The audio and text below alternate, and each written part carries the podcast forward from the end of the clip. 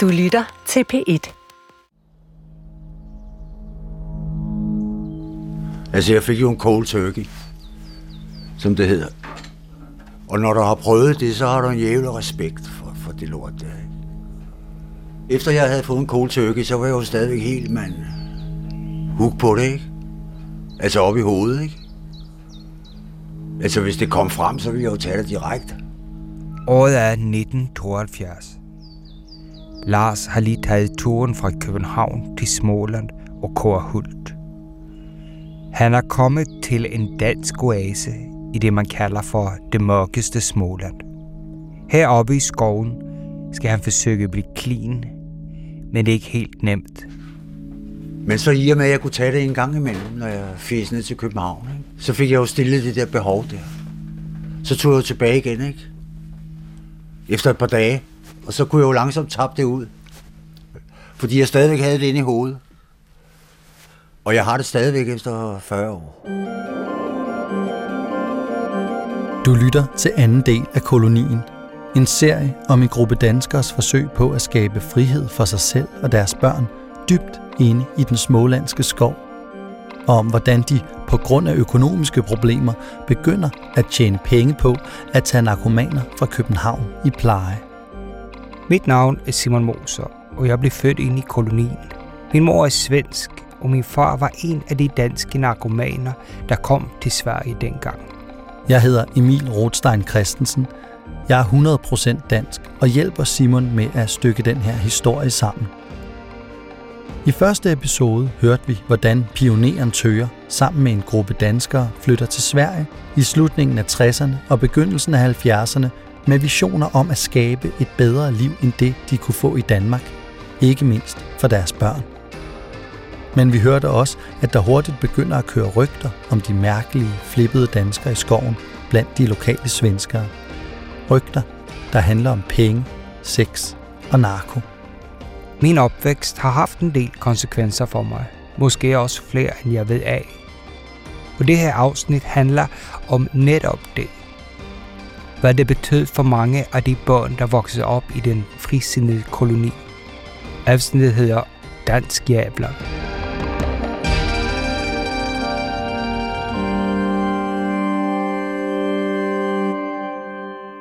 Vi starter episoden her med at fortælle, hvorfor der pludselig begynder at dukke narkomaner fra København op i den idylliske koloni i midten af Smålands ingenting.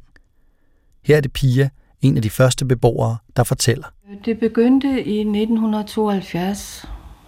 Der blev jeg gravid med mit første barn, og så fandt jeg ud af, at altså for at lave penge simpelthen, så kunne vi tage imod narkomaner fra København, så vi tænkte, jamen det kunne måske være noget. Jeg tror, at familieplejen kom til, fordi jeg er den, jeg er. Det var, det var det, jeg kunne tænke mig at gøre. Så længe jeg kan huske tilbage som barn, der har, jeg, der har det altid været mig, der tog mig af den i klassen, som de andre hakkede på. Og ja, det, det er vel min natur. Jeg ved ikke, hvorfor det er sådan, men det er, sådan har det altid været. Danskerne i skoven mangler penge. De prøver så godt de kan at være selvforsynende og ellers sælge keramik og andet kunsthåndværk, men det løber ikke rigtig rundt. Og så øh, fik jeg kontakt med et sted, som hed Pumpehusvej. Et center for øh, misbrugere, eller hvad hedder det, narkomaner, hvor de så kunne være, mens de blev afgiftet, og så skulle de så sluses ud. Og her er det nødvendigt at forstå den historiske kontekst, vi befinder os i på det her tidspunkt. Summer of Love og hippiebevægelsen fra slutningen af 60'erne har udviklet sig til noget andet, end hvad mange havde håbet på. Og i begyndelsen af 70'erne er konsekvenserne af de mange eksperimenter med stoffer begyndt at vise sig i store byer over hele verden. Opiaterne er slået igennem, først morfinbaser og snart også heroin. I store byer i USA og Europa snakker myndighederne nu om en decideret narkotikaepidemi. Og sådan er det også i København. En kvinde, der hedder Rie, møder mange af de misbrugere, der lever i København. Hun arbejder på misbrugscentret på Pumpehusvej, og i forbindelse med det har hun været på et studieophold i USA. I New York, blandt øhm, narkomaner midt i New York øh, slumkvarter, East 10th Street, og jeg fik en meget stor respekt for de mennesker i det hele taget. Nu i København er hun med til at sende misbrugere ud i det, man kalder familiepleje, så langt væk fra storbyen som muligt. Blandt andet op til piger og de andre danskere i Småland. Og en af de første, hun hjælper med at få sendt op til Sverige, er Lars. Altså, jeg kom jo fra gamle slumhuse nede i Blåkersgade og Stengade. Og, og sidst så var jeg vist ude på Christiania der, der havde jeg også nogle huse der. Der var ikke så mange folk derude dengang. Så, men der var jo også masser af narkotika og sådan noget der, så jeg ville bare ud af byen. Sammen med min pige. Det var faktisk hende, der bestemte, at vi skulle ud af byen. Så tænkte jeg, om jeg følger med hende. Så...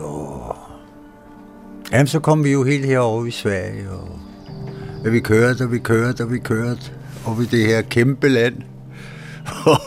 så, så faldt jeg faktisk i søvn. Og så vågnede jeg. Så tænkte jeg, hvor fanden er jeg henne, mand, i Sverige? Jeg vidste ikke, hvor jeg var, mand. Så bilen, vi havde kørt op i, den skulle så køre hjem igen, så... Og så begyndte det jo at kribe lidt i benene, og så sagde jeg, jeg skal, jeg skal fandme med tilbage til København. Det ender dog med, at Lars og hans kæreste bliver og giver Sverige en chance. Og de skulle jo så have været afgiftet, hvilket det viste sig, at det var de ikke. De havde nemlig hoppet ud af vinduerne på Bombusvej om natten og junket. Og det havde de ikke opdaget på Bombusvej. Men det opdagede vi, da de kom op, for de fik jo forfærdelige abstinenser. Nej, men de kunne ikke fatte, at jeg lå og vred mig der, og så... Det er jo også en grund til, at, at du ikke så let falder tilbage, når du har prøvet en kold tøkke. Det er altså noget af det værste, mand. Fra en ordentlig gang heroin og morfinbas, og hvad hed det altså dengang, til nothing. Jeg sov ikke i 10 dage. Efter den hårde start begynder Lars at finde sig til rette i Sverige. Men hans kæreste får ret hurtigt nok af skoven. Hun tog sig hjem efter fire måneder, tror jeg. Det var lidt for kedeligt for hende. Så, men jeg havde ikke rigtig noget at vende tilbage til, så jeg tænkte, det er bare en dag i København, så er jeg lige tilbage i det samme. Så jeg blev enig med mig selv om, at jeg blev deroppe. Og der var også de her to dejlige mennesker, som boede med alle deres børn. De to personer, Lars snakker om, er Pia og Tøger. De var jo så et par. Men så smeltede vi bare helt sammen, og de accepterede mig totalt. Og jeg oplever ikke, at vi sådan var plejeforældre på nogen måde. Vi var jo heller ikke ældre end dem. Det var mennesker, som behøvede et sted at være, og vi havde et godt sted at være, og det kunne vi godt dele med os af. Og så fik vi lidt penge. Vi fik ikke ret mange penge for det, men det var lige så vi klarede os. Vi behøvede ikke ret mange penge dengang. Det var lidt Eldorado over det, som når man kom herop dengang, der var ingen regler rigtigt, og ingen, der kontrollerede. Som Tøger altid sagde, når vi kørte fra Danmark, og så sejlede vi over og begyndte at køre op i de der store skove der, så sagde han, nej, nu er vi kommet til det forlovede land. Lars flytter ind på Grønkuller, huset hvor Pia bor med sin lille datter Sofie. Men han bruger lige så meget tid sammen med Tør. Det er Sofies far, og han bor i nabohuset på Korhult. Jeg hang jo på ham, kan man sige. Jeg var jo ikke rigtig noget. Andet jeg var skide praktisk til ting. Havde han ikke været der, var jeg skrevet igen. Det der med, at vi mødtes hver morgen og uden gang havregrød. han lærte mig at havregrød. Jeg skulle aldrig tænke på, hvad. Det var bare en koke og et stykke vinerbrød, ikke? Tør kommer til at spille en vigtig rolle for i stort set alle de misbrugere, som det følgende år kommer til Småland. De første år bor de sammen med piger på Grønkuller og arbejder med tøger om dagen. Og selvom man måske ikke skulle tro det, mener Pia, at hende og Tøs datter, Sofie, der blev født med en hjerneskade, spiller en vigtig rolle i den her sammenhæng. Anledningen til, at det var den stemning, det var på Grønkula, det var Sofie. At den her lille menneske, hun sat der og var så vortkrævende og handicappet, og så, så udstrålede hun en utrolig livsglæde hele tiden. Ikke? Og hun kunne næsten ikke røre sig. Og, og fik man kontakt med hende, så var det som, at Goethe havde løst sig i ansigtet. Altså det var sådan. Og de, som hun inte såg, de blev inte långvariga heller. For de trivdes inte og ville inte være der og brydte sig inte om någonting. Så de forsvandt jo snabbt. Men de, hun så, de stannede og de fik det bra. Så det handlede mycket om det. Imens de voksne koncentrerer sig om de nye beboere, hvad enten de er småbørn eller misbrugere i pleje, lever de større børn i en helt anden virkelighed. For efter at de svenske myndigheder har fået stanset Tøger og de andre danskers oprindelige plan med at starte en alternativ og meget fri friskole i skoven, er der ikke andre muligheder end at sende de danske børn ned i den lokale landsbyskole. Alternativet skulle være at flytte tilbage til Danmark igen, for i Sverige er der ikke bare undervisningspligt, der er skolepligt. Her er det Tøres datter Naja, der husker tilbage på sin skoletid i Sverige. Hele skolelivet fra 18. klasse til 9. klasse har ikke været sjovt. Det galt om ikke at begynde at græde. Hun er en af de første danske børn, der starter i landsbyskolen. Jeg kan ikke huske, at jeg nogensinde havde en svensk ven, altså legekammerater. Danskerne passer ikke ind, og snart er frikvarteren det mest stressede tidspunkt på dagen. Vi havde øh, altså decideret krig i skolegården mellem danskere og svenskere. Bevæbnet med kæpper og sten går de svenske børn løs på danskerne. Danskerne skal fordrives fra Sverige tilbage til Danmark. På en måde var det godt, fordi så var vi alle sammen sammen. Alle danskerne. Ellers var jeg meget alene, tror jeg. Og ud over krig bliver de danske børn også udsat for massiv mobning. Jeg blevet drillet hele tiden, lige meget hvad. Og også ikke nogen kanintænder, du har. Også ikke nogen stridører, du har. Øh, dansk jævel, blev der sagt hele tiden. Blev skubbet på cyklen ned i grøftekanten med brændenælder, når de cyklede forbi. Og jeg fik briller, da jeg var 11, og det første år gik jeg slet ikke med dem i skolen. Jeg turde simpelthen ikke. Krigen kommer til at vare i mange år, og flere generationer af danske børn fortæller den samme slags historie. Et andet barn Irena. Hun boede ikke selv på Korhult, men var stadigvæk en del af den danske koloni, der voksede op udenom i løbet af 70'erne. Og da Rainer, som dengang hed Sunshine, startede i skolen syv år efter Naja, er ingenting forandret bare der var nogen, der gik forbi en og kom til at sådan gå ind i en eller røre en, så satte der jo sådan en kæmpe ting i gang med, at ungerne de rendte rundt og skreg, Æh! Danskerbaciller, altså hvad hedder det, af at tørte sine hænder af på hinanden, og alle ungerne øh, rendte rundt og skreg, og ad, hvor er du grim, og altså jeg fik at vide, at jeg var grim i rigtig mange år, ikke? altså i de 15 år. Fan, hvor du er og bare rigtig mange grimme ting, egentlig, ikke?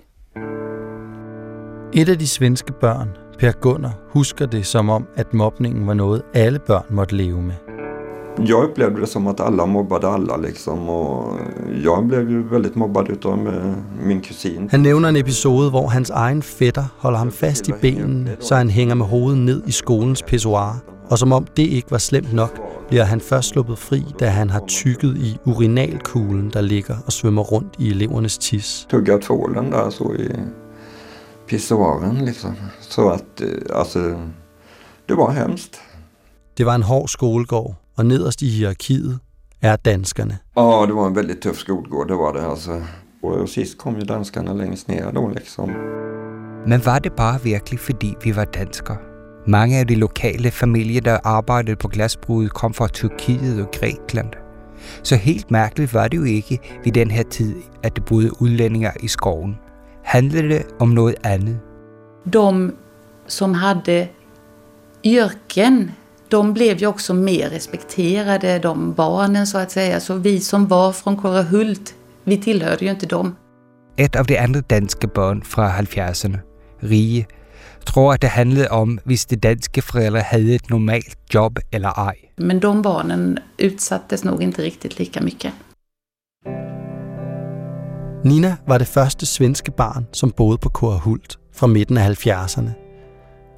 Hun er født svensk, taler svensk, og hun boede sammen med sin svenske mor, og hun gik altså også i svensk skole. Men alligevel var hun forkert. Det var en del som kastade sten. Och så blev jag mobbad för att vara dansk jävel. Nina fortæller, at det hele handlede om, at hun boede på Korahult sammen med danskerne. Det var ju Korahult. Alltså det var ju att man bodde där. Sen när jag flyttade därifrån, det spelar ingen roll. Jag var dansk jävel i alla fall. Den oprindelige grund til, at danskerne kom til Småland, var, som vi også fortalte i den første episode, at man ville give børnene en frihed, de ikke kunne få i Danmark. Blandt andet ved at starte den alternative friskole, som de svenske myndigheder dog hurtigt fik lukket. Og for nogle af børnene føles det lidt som om, at den skoleverden, der var så vigtig for de voksne til at begynde med, pludselig ikke er så central længere. Det mener Naja i hvert fald. Børnene, de, deres kultur var ikke noget, de voksne sådan kiggede på så meget, tror jeg. Bare de ikke sådan, de stod slog hinanden ihjel, eller skadede hinanden rigtig meget. Og Naja har undret sig over, hvordan det blev sådan. Det hele var jo startet med at være et børnevenligt projekt med en idealistisk friskole. Og så sender de børnene op i sådan en skole med en masse religiøse, fremmede, skræmte svenske børn der. Ja. Naja ved, at hun ville have gjort noget helt andet, hvis hun havde været voksen dengang. Altså med det, jeg ved i dag, så havde jeg fundet, så var jeg flyttet, så havde jeg fundet et andet sted. Og det med at flytte fyldte allerede en del i Rainas hoved som barn. Man havde jo simpelthen alle svenskere i det her samfund, ikke? Og man svævede om, aldrig skal jeg sætte min fod i det fucking land med de idioter igen, ikke? Og 15 år efter, når jeg starter i skolen med en dansk far og en svensk mor, var historien stadigvæk den samme. Jeg var ligesom det andre danske børn, der havde kommet for mig en dansk jævel. En ildelugtende beskidt dansk jævel. Vi ved alle, hvordan en spytklat først er varm, når den rammer ansigtet, for at senere blive kold og ligesom klistre sig mod huden. Jeg troede i mange år, at det var noget kun jeg blev udsat for. Men historien bliver på en måde let at forstå, når jeg hørte andre danske børns oplevelser. Spørgsmålet er, om det var danske koloniens skyld, eller om det var det svenske samfund udenfor, eller om det måske ikke var nogens skyld. Det jeg ved er, at børnens liv i skolen og livet hjemme i skoven er fuldstændigt forskellige. Og de voksne fatter måske ikke, hvor slemt det står til i skolegården. Men de har også andre bekymringer at tage sig af. Det handler især om penge. Altså, vi var jo pisfattige, altså. Men vi overlevede.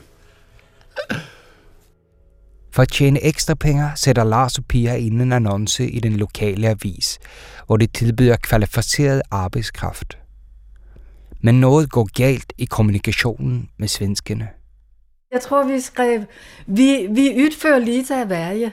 Ring. Og, så, og der mener det vi jo håndværk. Og så når piger tog telefonen, så var der sådan nogle snuskoder der, som troede, de skulle have suttet den af eller sådan noget. Ja, ja. Jaha, hvad koster det dog? Hvad tager du for fransk, og hvad tager du for svensk, og hvad tager du? Ja, det ved Ja, det var rå, mand.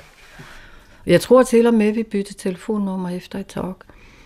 Planen blev altså droppet meget hurtigt, og i stedet fortsatte piger og de andre danskere med at tjene penge på at løbende tage nye danske misbrugere i pleje. Det gør desværre ikke noget godt for de lokale fordomme. Her er det mest to ord, der bliver brugt til at beskrive danskerne. Narko og sex. Og på skiltet fra landevejen, der peger mod Korhult, skifter nogen af de lokale ud bogstaven R med et T. Korahult bliver til Kortahult. Liderlige hult, bogstaveligt talt. Svenskernes syn på danskerne kommer Hanne, der er flyttet til Sverige sammen med sin mor Stefar, til at mærke. En dag, da hun er taget til søen for at bade, møder hun en lokal dreng, og han bliver meget pågående. Jag var bara 12 år och han var lite, vad heter det, påflugen och, och, och ville ha sex. Men det vil Hanne ikke, og de begynder at slås. Han var väldigt förvånad över detta motstånd han mötte på. Det lykkes ikke for drengen at overmanden hende, og efter et langt stykke tid giver han op. Efter att vi hade slagits i en timme så sitter han helt andfådd och så Såg ut som ett frågetecken sa jag. Men, men alla danskar vill ju. Alle danskere vil jo have sex. Det var liksom att vi bara knullade och knackade. Det var vad vi sysslade med. Så. Hanne er blevet ramt af den lokale opfattelse, at danskere ikke bestiller andet end at knippe og junke. Og det er også derfor, de svenske forældre prøver på at holde deres børn væk fra de danske. Jag blev ju i princip förbjuden att träffa dem så jag. Per Gunnar, som vi mødte tidligere i episoden, begynder at interessere sig for danskerne i skoven. Men det forbyder hans forældre ham at gøre. Argumenten var ju liksom att man, att man skulle liksom hamna i eh, fel umgängeskrets. Danskerne er dårligt selskab. De er halvkriminella De liksom. er halvkriminelle, och- og de får dig ud på et sidespor. Du träffar inte dem. Men en voldsom episode i skolen får Per Gunnar til at trodse sine forældres forbud. De blev så hårt mobbade och, och det var slagsmål och, och de bara liksom eh, gick, gick därifrån. Nogle af de danske børn er simpelthen flygtet grædende fra skolen en dag. Og det er for meget for Per Gunnar. Jag minns att jag följde efter. Jag ville att de skulle komma tillbaka till skolan. Han følger efter dem og prøver at overbevise dem om, at de skal komme tilbage. Det är inte meningen att de ska liksom gråta och gå genom samhället. Og det ender med, at Per Gunnar bliver en af det absolut første, måske det første børn, der besøger danskerne i skoven.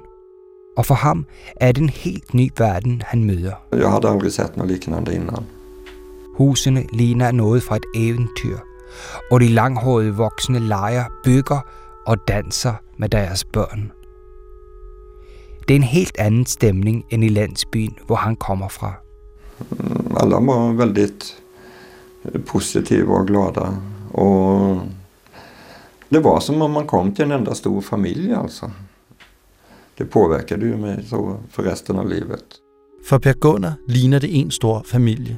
Og hans møde med de flippede danskere i skoven tænder en gnist i ham, der flere år efter, da han er blevet voksen, får ham til at ruske op i det stive samfund, han er vokset op i.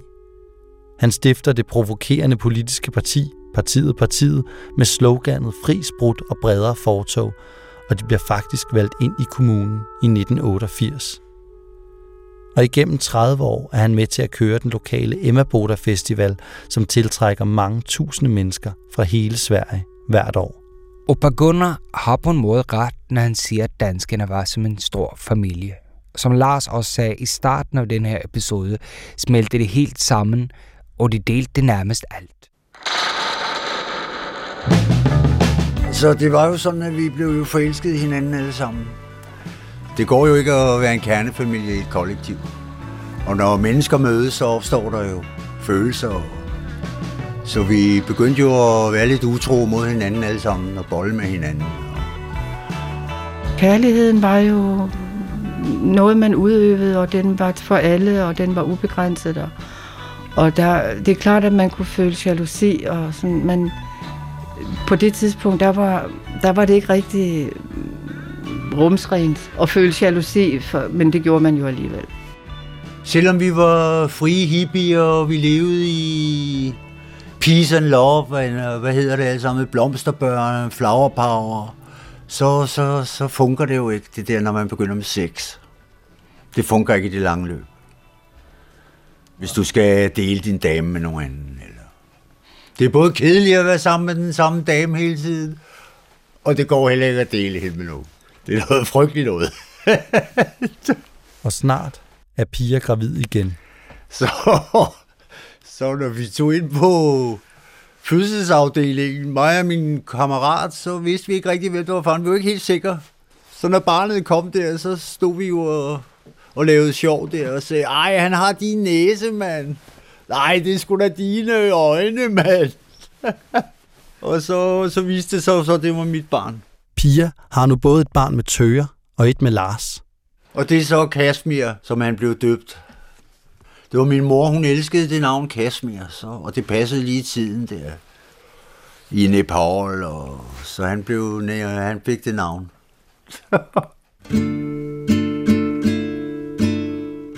Den store danske familie, som i det følgende år bare vokser og vokser med nye tilflyttere, nye børn og nye folk i pleje, får med tiden også sine interne problemer. For idyllen i skoven kommer ikke til at vare ved. Det kan du høre om i næste episode af Kolonien. Hun ville jo slænge ud mig fra en grønkulle. Hun ville, at jeg skulle flytte fra en grønkulle. Da var det jo vældig kaldt i en periode. Da var det pigtråd. Jeg, jeg vil aldrig nogensinde have flyttet derfra, hvis jeg ikke var tvunget til det. Aldrig.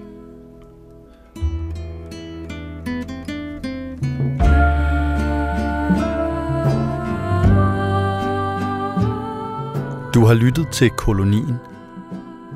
Serien er skrevet og tilrettelagt af Simon Moser og mig, Emil Rothstein Christensen.